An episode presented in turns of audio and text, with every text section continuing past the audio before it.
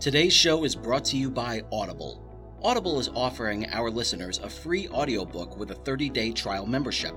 If you've never been an Audible customer and want to see what they offer, just go to www.audibletrial.com slash Excelsior Journeys and browse the unmatched selection of audio programs. Download a title for free and start listening. It's that easy. Why Audible? Audible content includes an unmatched selection of audiobooks, original audio shows, news, comedy, and more from the leading audiobook publishers, broadcasters, and entertainers. And with this free 30 day trial, you'll have your pick of it all.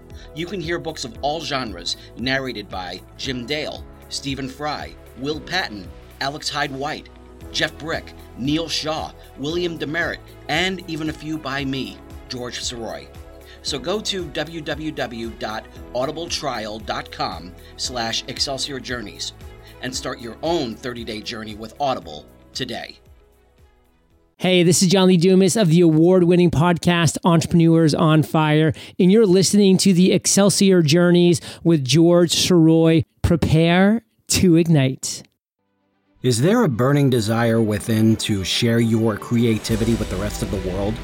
Do you insist on pursuing your passion by any means necessary? Then you are on an Excelsior journey, and you are not alone.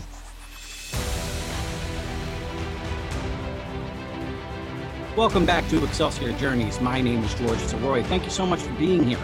And thank you so much for listening to the previous episodes. It's been terrific being back on the air for this second season. And I really hope that you've all been enjoying not only these episodes for this season, but also the episodes that started it all. You can definitely go back and and listen to any any episode in the series that you want.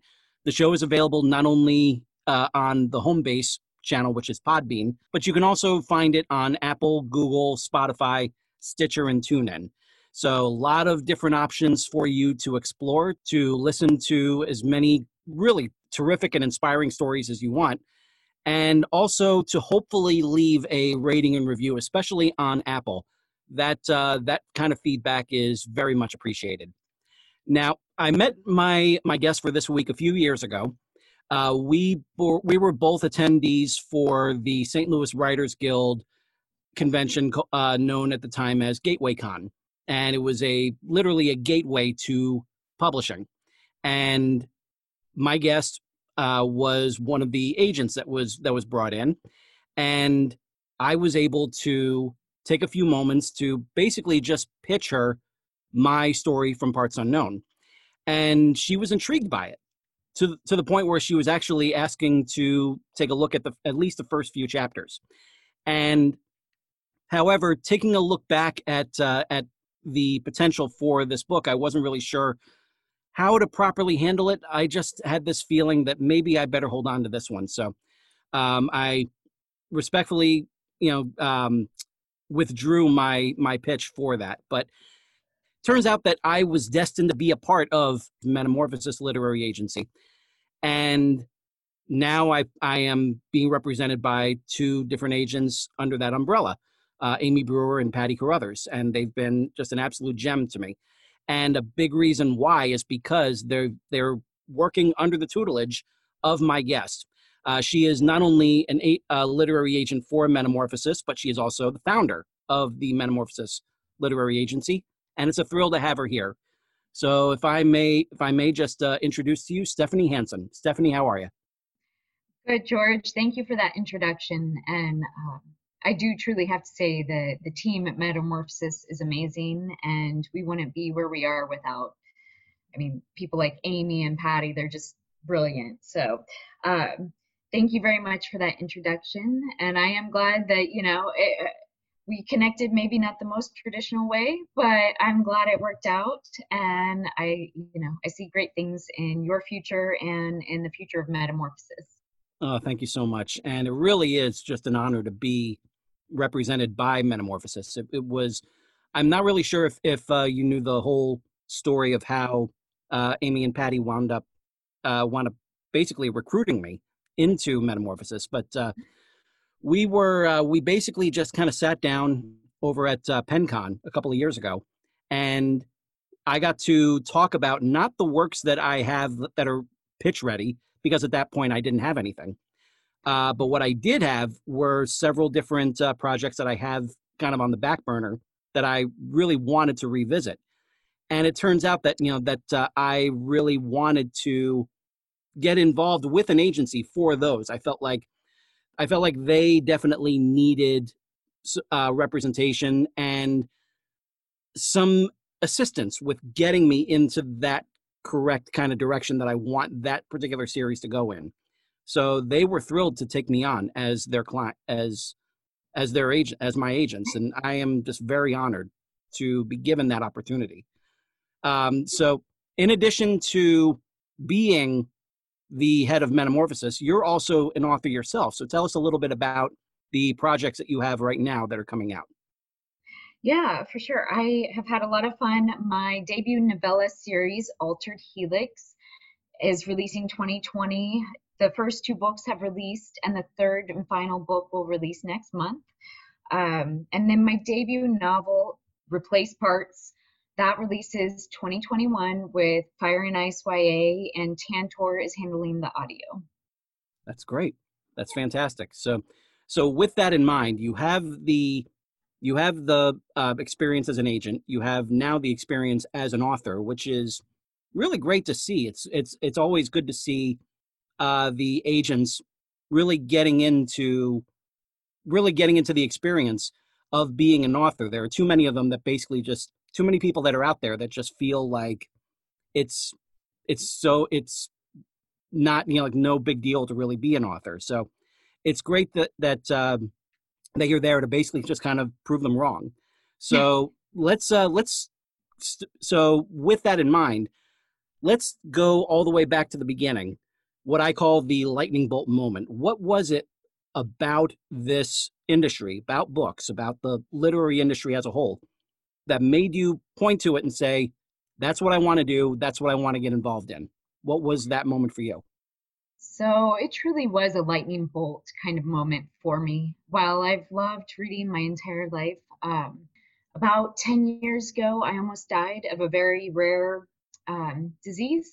And I was in ICU and um, then in the hospital for a few weeks learning to walk again. It's why I'm unilaterally deaf now. And um, as I was learning to walk again, I read again. And my doctor and I actually read the same book and it was the universal just love for books that reignited at that point in my life. Um, being based in the Midwest, prior to that, I had kind of given up on the idea of being in the publishing industry and being successful and making enough money for my family and everything like that. So I kind of veered. I had taken a completely different path, but that moment really woke me up to well, just the fact that I almost died, it really woke me up to I need to grab onto my dreams and I can't let fear stand in my way. And, you know, my husband was very supportive of that too. Um, because there's a lot a lot to take in and it is kind of like jumping you know jumping into the deep end but i knew at that moment in 2010 that this is where i was meant to be fabulous fabulous yeah. so what was that other what was that other industry that you were involved in that made you want to just say like i need to walk away from this it was business. Um i mean anything really that i could be successful in in the midwest i wanted to i'll be honest i wanted to make enough money to provide for my family and try to make, ensure that my kids dreams could come true. And so it was the hustle man. That's all yeah yeah.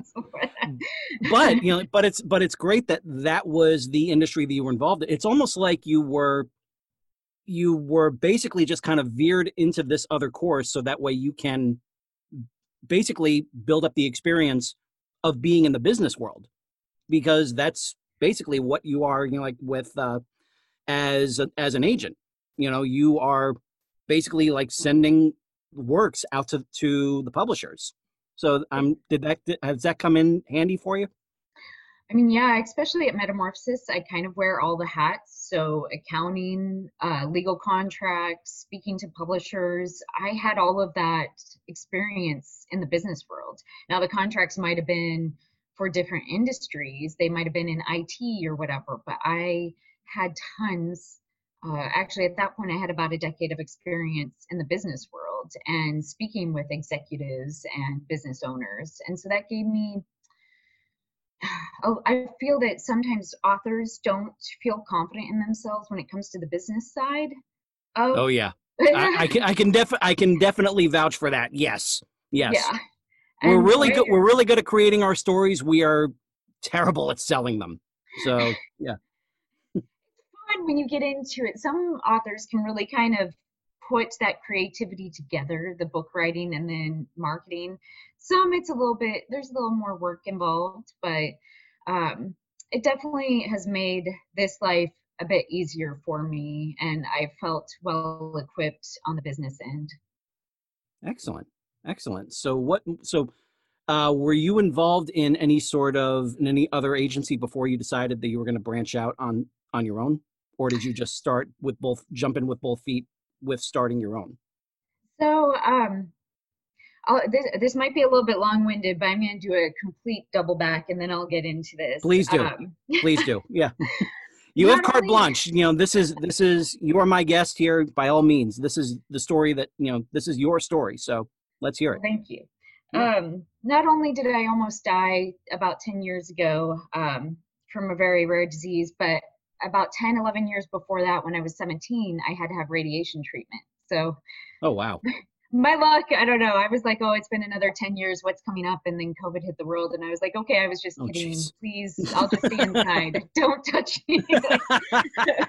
um, but so at 17, before the radiation, I was actually lined up to join the Air Force Academy. I had letters of recommendation, and um, my grades were where they needed to be, and I was training physically. I still had to work on the pull ups because that's always been, I don't know, I'm just not good at that.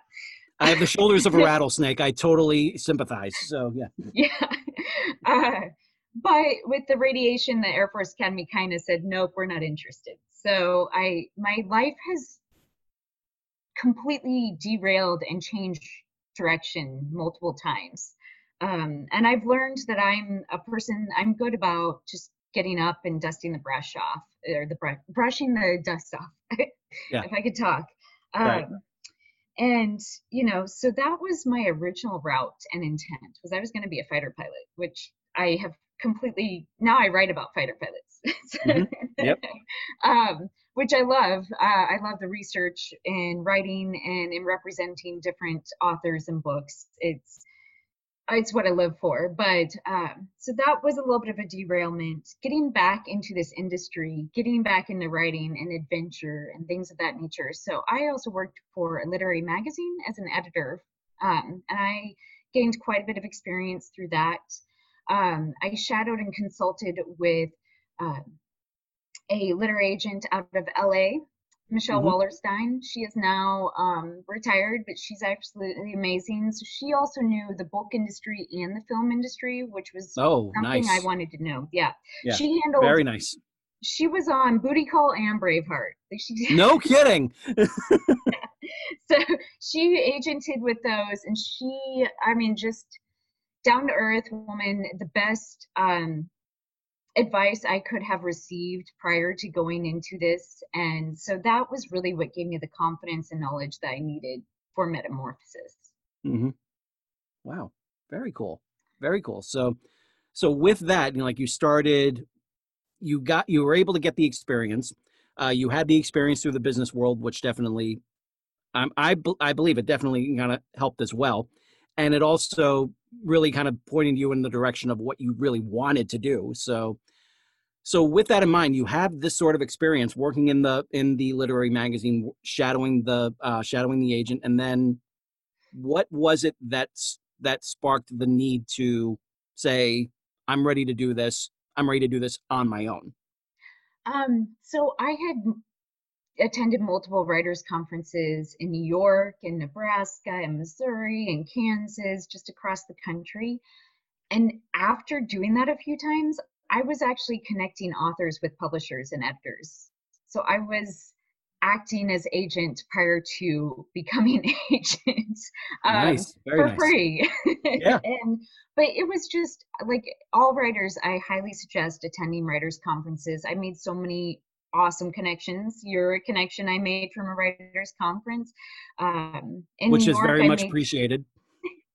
yeah, yeah. Mm-hmm. Um, in New York, I made tons of connections with the major houses and and kept those connections. Some of them have stayed, but I mean, if you pay attention to the editors, like uh, job length life with a publishing house, a lot of them aren't there the longest. So mm-hmm. uh, I still have I still have maintained some of the uh, most of those connections, but some of them are agents now. Some of them do editorial freelance work. Um, oh shoot, one's in LA now doing more film, and she's kind of stepped away from the book industry. But so I, you know, I love making friends at writers conferences. It seems like the best people are there, so that has helped me in this entire process. That is uh, those writers conferences. I mean I definitely need to stress this to anyone who is an aspiring author. I don't even like I don't even like using that term, aspiring author. If you're mm. putting words down on the paper, guess what? You are an author. So embrace it and you know, don't shy away from it. So what I would say, what I would suggest to any up and coming authors, I'll I'll use that instead. Definitely make a point to go to some writers conferences because not only not only can we never stop learning, but we can also never never start networking soon enough.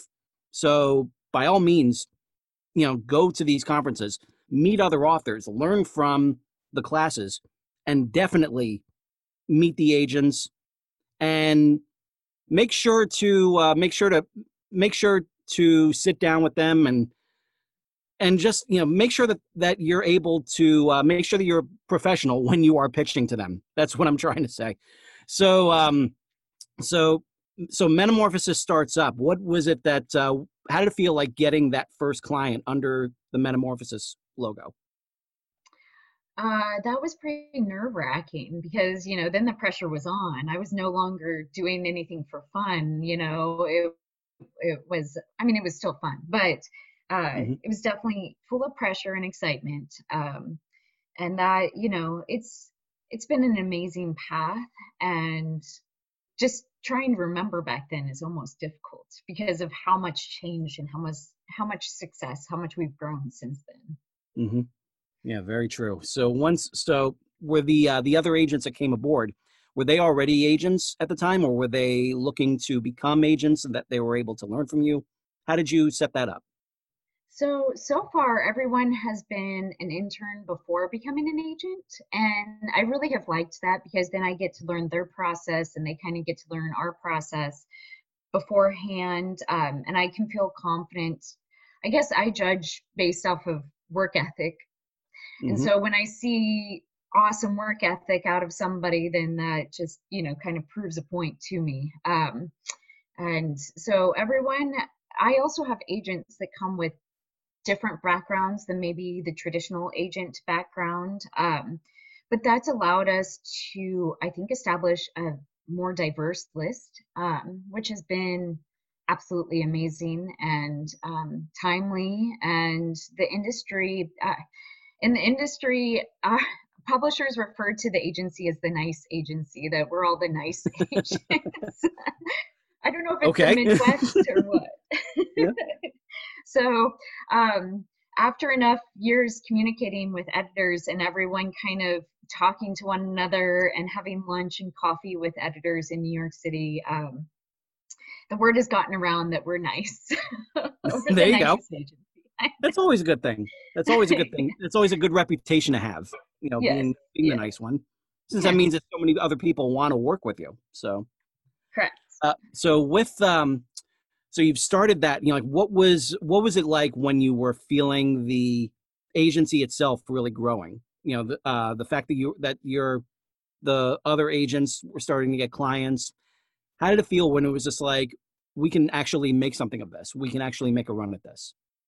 That was um it was amazing and uh, it's been just absolutely wonderful to see the other agents be so successful. Um, because just like authors, you know, we come from this place kind of of self doubt, um, and agents do that too. There's something with the publishing industry where agents will go like have dry spells, two, three months. Mm-hmm. It's a dry spell. Yeah. And then all of a sudden we have three to five offers just trickle in all at once, it seems. Wow. Uh, which is exciting, but negotiating three to five different contracts at the same time, not so much exciting. Looking at that much legal verbiage can kind of, you know, you it, it's a little overwhelming at times. But um, I, I definitely have have enjoyed seeing agents be successful because we believe in all of our authors. We want them to be successful, and they're, we're successful when they're successful. So right. it's just a party all around. Excellent. Excellent. Yeah. It's always good. So yeah. did um, did it get to a point where you know where the different agents started to kind of like grab their niche in terms of like the main things that they're looking for? Because I understand that uh, there are you know different agents that are always looking for different things that really connect with them. What was it like, kind of uh, kind of getting that whole spectrum really under control?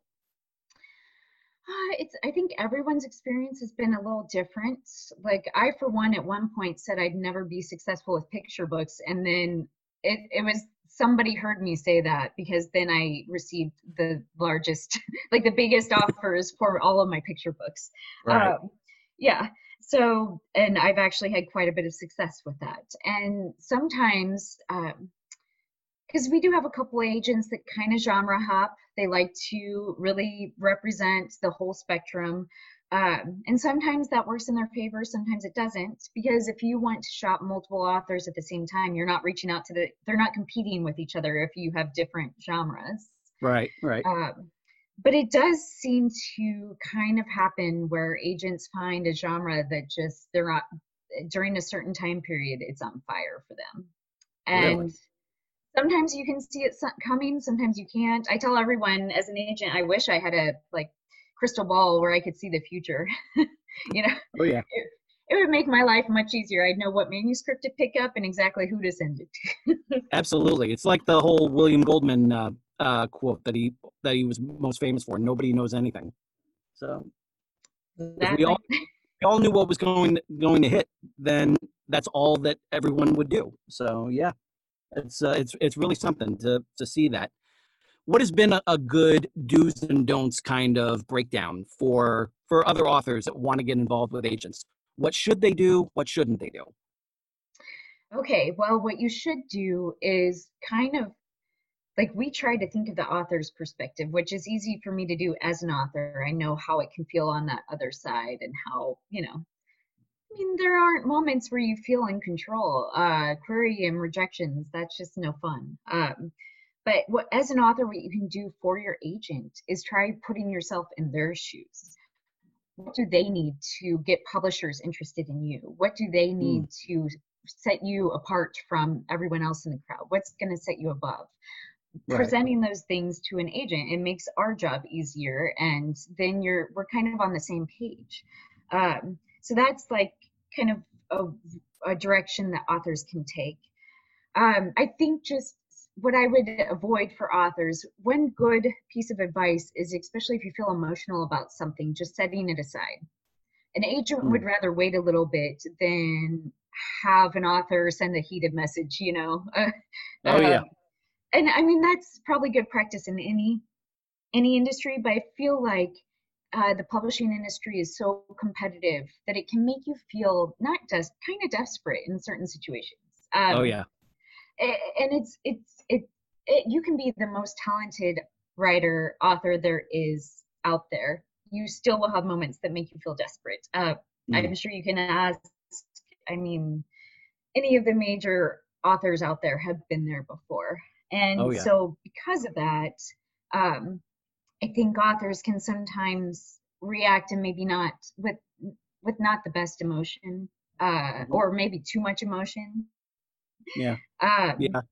and so I would just advise, yeah, I would just advise to really, you know, if it, it's like what I tell my, not, uh, I shouldn't do that, but I think a lot of people on social media post things that they would never say to someone's face. And same with business messages. If you wouldn't feel comfortable saying it to my face, you probably shouldn't send it via email to me. Yeah. So, Yeah. um, that's something that's something I I live by. Uh, like I am I'm not a fan of being of you know keyboard commandos, and I just I I I always make sure you know like is this something that I would feel comfortable saying in front of someone? yeah. And I mean, definitely you should stand up for yourself and everything like that. That is not what I'm trying to say, but it's just Right. there's there are ways that things can be said and then ways not to say things. Um, and often if I'm I'm a solutions person, so I know there's Mhm. problems out there, but I'd rather discuss the possible solutions than honing in on what's not working. I'd like to just focus on what can be done to make the situation better. So that's Right. another, yeah. Uh, now, do you want to talk about queries specifically or just um, authors and business? we were talking before about about um, author conferences and how valuable they are, and you have that pitch time. You, like they're usually like about about two to three hours or so, and it's broken up into, if I'm not mistaken, like 15 minute increments. Is that about right? It depends on every uh, every conference, but yes, about 15 minute increments. Okay, so you you have your you're able to sit down. You know what um, you know what you're interested in. What and then it's time for everyone to just kind of hang out over in the at the hotel bar. And have you ex- have you experienced any like agents or anything or um, other authors approaching you during that time, or have they been well behaved and are staying away? Uh, I mean, yes and no. I've I've had people kind of cross the line, um, but as long as you're polite, then you know I just say, hey, I'm taking a little break. Um, I need to rest my you know vocal cords or whatever. Um, Yeah. And usually people are fairly uh, receptive to that and polite, and that's good, you know. Um, because I mean, it's always good to pick up just conversation and say hello or whatever. Um, Right. So I don't mind people co- coming up to me. But if I say, hey, you know, I just, I mean, now everyone can just hide behind their cell phone. So if you just put a cell phone in front of your face and, and people don't talk to you. Right. but There you go. um, It's a good way to do it. Yeah. Yeah. I I'd say for the pitches themselves, um, for me, I personally like to have more of a conversation instead of. I mean, I know you need to get your whole pitch in, which is good, but I like to kind of. I think if you're able to talk about what excites you in your book, the cool pieces, um, and hold a conversation, a relaxed conversation about it, I prefer a pitch go that way than a rehearsed speech because after hearing 20 uh, think last saturday i heard 25 but after hearing 20 in a row if it's rehearsed you know it, it it's difficult for me to uh, kind of keep interest. Yeah. yes yeah to Yeah. be fully engaged Yeah. So that's definitely something for uh, for authors to be mindful of. Don't just memorize your query letter. You know, just talk a little bit about what the story is that you have and what it you believe will be like a key factor in getting it getting it read. So um so you have so you have the experience as an agent and you've built up you know a great team of agents um, especially you know all love to amy and patty for reaching out to me and you know we'll always be grateful uh, to them for that so what was it that made you want to get into writing yourself uh, i couldn't silence the stories. Um, Mhm. it's almost it's just that i no matter what happens i will always be writing. You Mhm. know i think even into retirement and everything i will still write. It's what i love to do. Um I it, it is my art.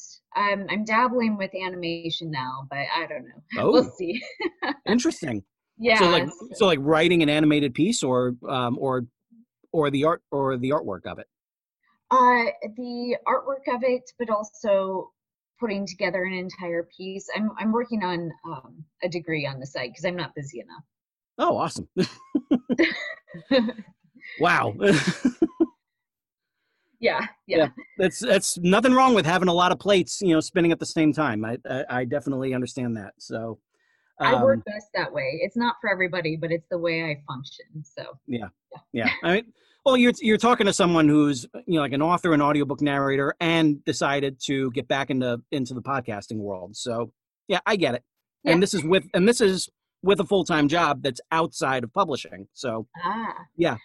so you have the uh, so so the stories that were that were building up were these stories that kind of started during childhood, or were they were they just kind of like um, some stories that just kind of popped up in your head in recent years? So, uh, well, what's what released in 2020, Altered Helix and Replaced Parts, they've actually been ready for years.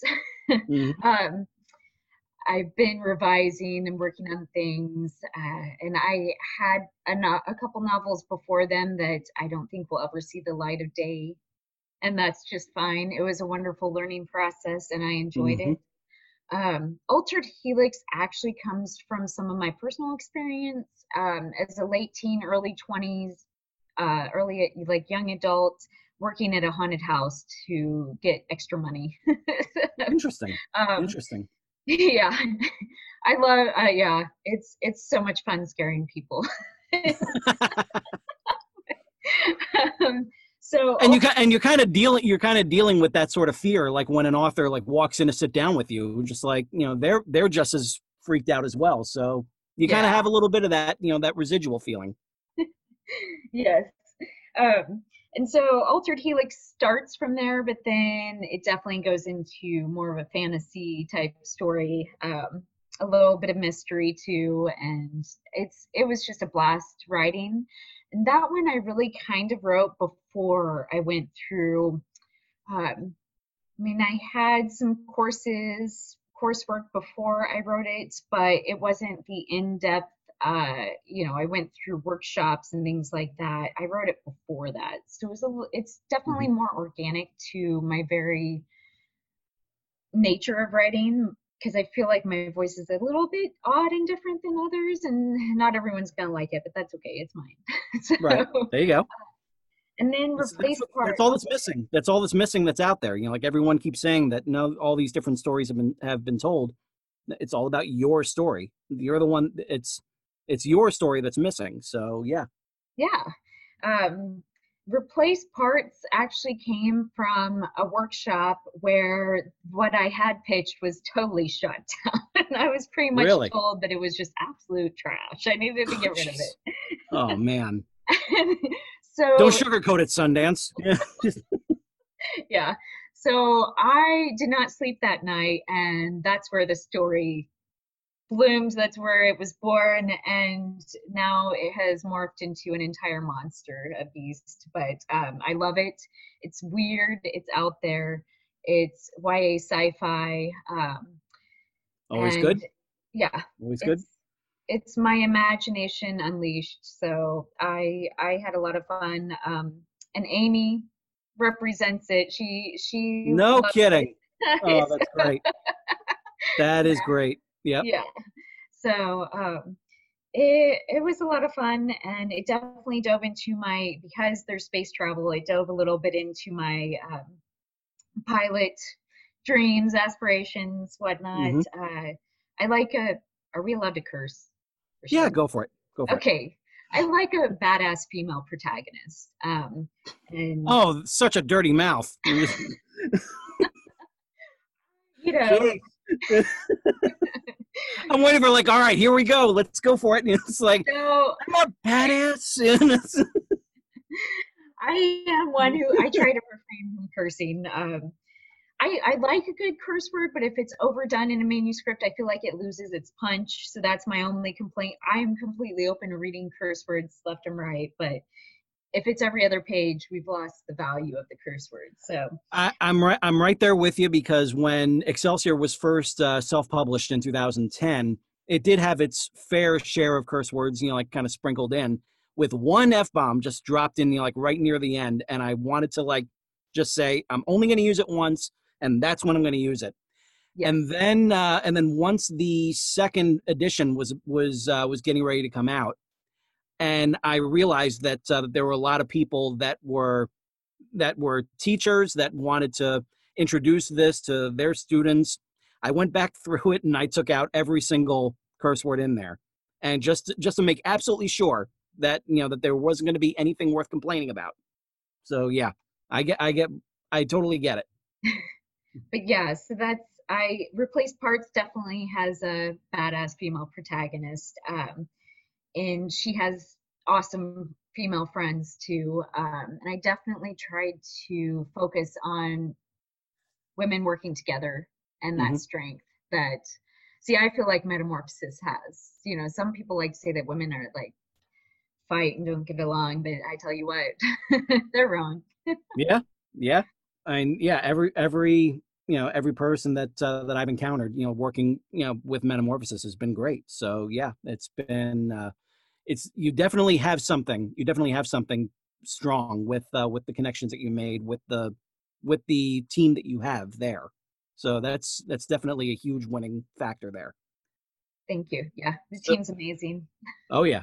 So um so so what was so when you were writing this, you feel like I I have something here that I can really that I can really send out to um I have something that's worth that's worth telling while you were working on it. Was it uh was it during like the first draft or you know in later drafts where you felt like there was it was actually becoming something really special what was uh, what was that feeling like for you when you were actually sitting down and writing it uh, so mine's more about the experience with the characters themselves um, mm-hmm. and they definitely pull me one direction or another and I just kept over and over again get I, I was excited with the direction it was heading, you know, mm-hmm. um, and surprised and shocked. And that's when I knew, okay, this is um, I also had a lot, especially with the first book, I had a lot of feedback um, from not even agents from Metamorphosis, but just agents I've worked with or been at conferences with. Uh, they gave me a lot of feedback too. Um, an executive editor with St. Martin's also gave me some feedback. Uh, oh wow. Yeah, yeah. See, so I I did use some pull with the connections I have, but just discussing the story. Don't do not apologize for that. You know, like that's the the way I see it. I'm not not to get off on a tangent, but this is something that I have been really focusing on a lot myself uh, lately, and it's that you know, like when you have when you have a connection you got to use it. You know it's uh, there were there were so many different stories of people that if they didn't use the connection that they had then nothing would have come to them. Just so happened you know like uh, stan stanley lieber would not have become stan lee if he didn't reach out to martin goodman who was the publisher of timely comics. He was he was a part of stan's family by marriage. And so wow. he reached out to him and wound up like getting a job that uh, just like a you know little assistant job, but he wound up like working his way up into writing some stories and then becoming the editor and going from there. So that wouldn't have happened if he didn't reach out to his connection. So definitely don't apologize for that. You got those connections for a reason. So yeah, no, that's amazing. I didn't know all those stories. I, and for Stan Lee, there is something to be said about starting at the bottom and working your way up. Um, oh yeah. Because I feel like there are certain positions that sometimes people look up to, um, maybe within a publishing house or what have you, but you could be in that one position for three to five years and not get the full picture. You only kind of get your limited tunnel vision of what your responsibilities are. And when you've worked from the bottom up and mm-hmm. seen every aspect of production of the business, I feel like for me personally, I feel like you get a better grasp of the entire picture, the whole picture. Yeah. Yeah. So with that in mind, in terms of the the whole picture, um, as an agent, first of all, like I I would need I would need to ask this for my listeners. Are you is Metamorphosis currently accepting submissions at this time? So our submissions tab on the website, which is it's long, I apologize, but metamorphosisliteraryagency.com, there's a submissions tab. and there are multiple agents currently open looking for submissions. Um, all you have to do is click on their name and it should uh, pull you to the site where you um, can submit. Some of our agents have grown and or are just so busy that they are only open during certain time periods mm-hmm. to uh, unsolicited queries. But yeah, we're, we definitely are open. Um, we have some newer agents that are hungry and looking to grow their list and so that they're you know some people worry that oh they're new but i tell you they you know they have our guidance all the senior agents give guidance and um, it's just as valuable of a position and query fantastic fantastic so what uh, what particular genres are you looking for as an agent Oh goodness. Um, you know, I am still looking for thrillers, but mm-hmm. I'll bring it up again. Although, Jenna, can you hear me? Okay, sorry. My daughter's down That's here, okay. but she has headphones on, so I was gonna curse, but Okay. that same curse word I used earlier. I like thrillers with strong female protagonists. I'll just put strong instead of okay. word I used earlier. um, Love it. Yes, yes. And that's something that has been done a little bit but a little bit but it's still limited. I feel like there are certain genres that people almost expect and want a male author and or protagonist and i just would like to see some strong women out there. So for me that's what i'm looking for. Um, i also love not just adult thrillers but like ya mysteries um, mm. i feel like there's more to be told from those younger voices. Uh, and that's about it right now. Maybe some, maybe a rom com, but it has to, I, it really has to make me laugh. So gotcha, gotcha, gotcha. So, um, as an agent, have you noticed any sort of trends that are in the works right now that are starting to build? What do you see? Like, where do you see the whole industry going in the near future? Um, I mean, right now I'm seeing an explosion uh, with Black Lives Matter. I feel like I feel like the publishing industry has been talking about becoming inclusive for years, and perhaps there have been attempts, but there definitely was still a lot of friction and brick walls remaining. Um, not always that they knew about, but it just was there, and I feel like that is changing, and I, I it's just amazing. I love it. Um, we I mean, Jessica Reino, one of our agents, just placed um, Ashley Coleman with 37 Ink, uh, part of Simon and Schuster, and so that was amazing. And that's something that I'm seeing right now. I feel like because the publishing industry has woken up to that need. Mm-hmm. Uh, I, did you see the publishing publishing paid me hashtag on Twitter? Did you see? No, that? I haven't. I haven't seen that. So a lot of the um, big authors used that hashtag and shared what they received for an advance. And there was definitely a disparity prevalent. Um, oh, wow. See, yeah, you could see the dollar amount given to authors of a certain demographic versus the dollar amount given to author. Now, all that being said, there's so many details that could have caused that that a right. tweet not going to cover. Um, so I I don't want to point any fingers or anything like that because I feel like that mm, it's just like a survey. If you don't do a mm-hmm. survey correct, you can you can make it veer a certain direction. I feel like, and so if if you really have to take all facts into consideration before coming up with an opinion, I believe. Yeah. Uh, yeah. um, Absolutely, I get it. Yeah, I definitely get it, and uh, it's it's amazing like what social media has basically just kind of done in terms of making everything so black or white and or you know like you know what you know this side or this side and they're we're we're not like that you know like as as humans you know like we are much more in the middle and with with all with a whole lot of different complicated things that are pulling us in one direction one time another direction another time so yeah, it's it's pretty wild, like how everything is basically just has been just really just kind of like you're over here or you're over here. So that's that's something I've I've noticed as well. So um, just like what you said, you know, the the sort of uh, the sort of the questions that are given to like the the amount of information that you can give on Twitter is not is not you can't put a paragraph together. It's got to be just like this little snippet, and that's all Yeah. the information you have to work with.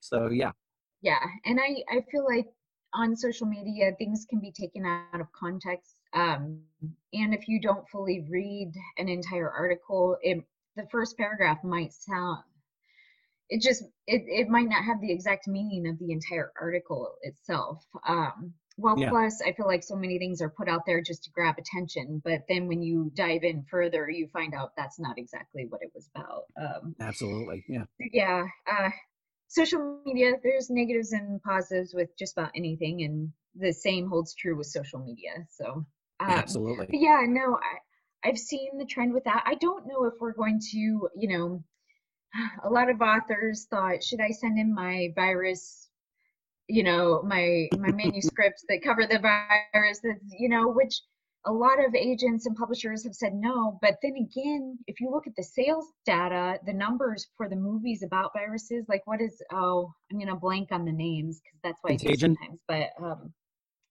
Contagion? contagion yeah Yeah. like that i mean so many people watched that when Mhm. coronavirus first came you know so it's it kind of makes you think that well you should pull that manuscript out that covers Right. that um, yeah, con- contagion, outbreak, yeah, you know, like that's, yeah, definitely, definitely, Yeah.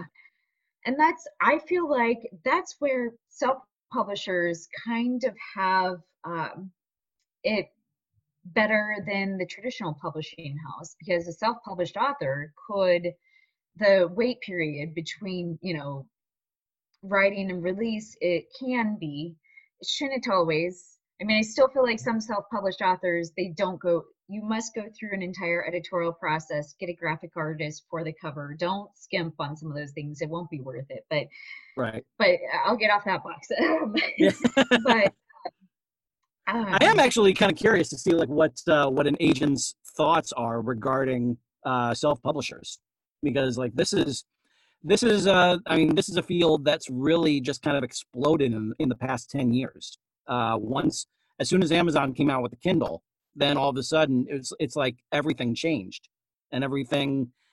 All the gatekeepers basically just you know so many of them just basically kind of stepped down or you know so many other so many so many other opportunities opened without the gatekeepers so like what are your what are your thoughts on on, on that on that whole part of the industry do you feel like it's helped do you feel like it's hurt it you know Well, I'm definitely not anti self publishing. I think many people are very successful, if not just as successful as with major houses. Um, I feel like the audience is a little different. I feel like it tapped into perhaps a group of individuals that maybe um, aren't the same group of individuals that would purchase the 20 $25 hardback from a major house. Um, and I think that's amazing. I think we've also increased the amount of reading, which that's just awesome. Yeah. Um, now, I actually represent, we represent some self published authors. They're um, New York Mhm. Times bestselling self published authors, USA Today bestselling authors, Amazon Mhm. bestselling authors. Um, but there still seems to be to try to get them into the traditional world there still still Mhm. seems to be a little bit of a difficulty and it's because the major houses believe that they have such a following that you know either they've already tapped into that following or it's a different demographic or perhaps um, they they have tapped into the readers that like 99 cent a dollar ninety nine, two ninety nine books. Whereas I don't know if you've seen a lot of the major houses price their ebooks at seven ninety nine, nine ninety nine, what have Yep. you. Eleven ninety nine, yeah. Some of them fourteen ninety nine. It's it's pretty. It's yeah. It's it's really interesting the sort of uh sort of prices that they go. You know for for So the and that's more traditional ones. that they. Oh, go ahead. Sorry. yeah. That no. That's that, I was just finishing up. So yeah. That, but that's it, it, so the major houses are afraid that they won't be able to sell th- the thousands of copies like that self-published author sold because when they price it up you know $10 higher those people won't might not still buy it um, so there's still been a little bit of a hurdle even as an agent for me on that side but as far as subsidiary rights we've had no issues so as far as gaming apps and selling, you know, those rights and foreign and audio and film, that has been amazing with the self-published authors. Hmm. So it's again, it's just um it now things it's a my data is a little bit dated, but a couple of years back I was showing a third of self-published authors had done everything right. They had fully edited, they had put together um, with a graphic artist the you know an awesome cover they had done just about everything right and they were successful then there was Mhm. about a third of authors that self-published that maybe they had some of those pieces but not all or Mm. they had all those pieces but did no marketing or Yeah. You know uh, just not the entire piece. And then there were probably about a third of self-published authors that they published and really the manuscript it wasn't ready. It has potential but it was not ready. Like And- they like they uh, they they hit publish on December first, right after doing NaNoWriMo. So yes yeah, yes um and i mean i totally get it because that feeling when you finally finish a manuscript yes you know it's amazing. Like you should pat yourself on in the back. You should you know have uh you know go out with some friends and celebrate or something you know well oh yeah, after yeah. covid whatever right. Gotta stress that now. Yeah, yeah. yes um but it's not the time for it to see the light of day yet you need to get that feedback you need to have beta readers critique partners something you know you need to go through that entire process we also as agents see a lot of queries no um december 1st after nano Ah, there you go. Yep. it's when Yep. you know yeah that just i mean yeah it just makes it difficult for us because especially if we see um maybe someone with an established platform and it, the story just i know the story is going to sell but that manuscript is not ready you know so i mean if it's good enough and close enough then maybe you revise and resubmit but you're not really signing anyone um so yeah Right. sorry Yeah. i'll i'll, I'll go, get off that tangent That's okay. That's that's all right. This is you know this is uh, part of the whole thing, just to get your your feedback on all these different things. So, um, where can uh, where can our listeners find you on social media? Not to pitch to you, but at, um, to learn more about your books that are going that are coming out. Oh yeah. Um, there's my um, Facebook author page, just author Stephanie Hansen. Um, Mhm. my Twitter is Hansen Writer, and Hansen is H A N S E N. My Instagram is also uh, um, it's author Stephanie Hansen, but I think the actual um, tag is Hansen Writer. Um, Ah, okay. but really, if you just go to authorstephaniehansen.com, that's my website, then you can connect to any of the social media. Um, and I get so many messages that if you do try to pitch me, I'm probably not gonna. It's gonna get buried. So if you try to pitch via Facebook or It's not gonna happen. Yeah.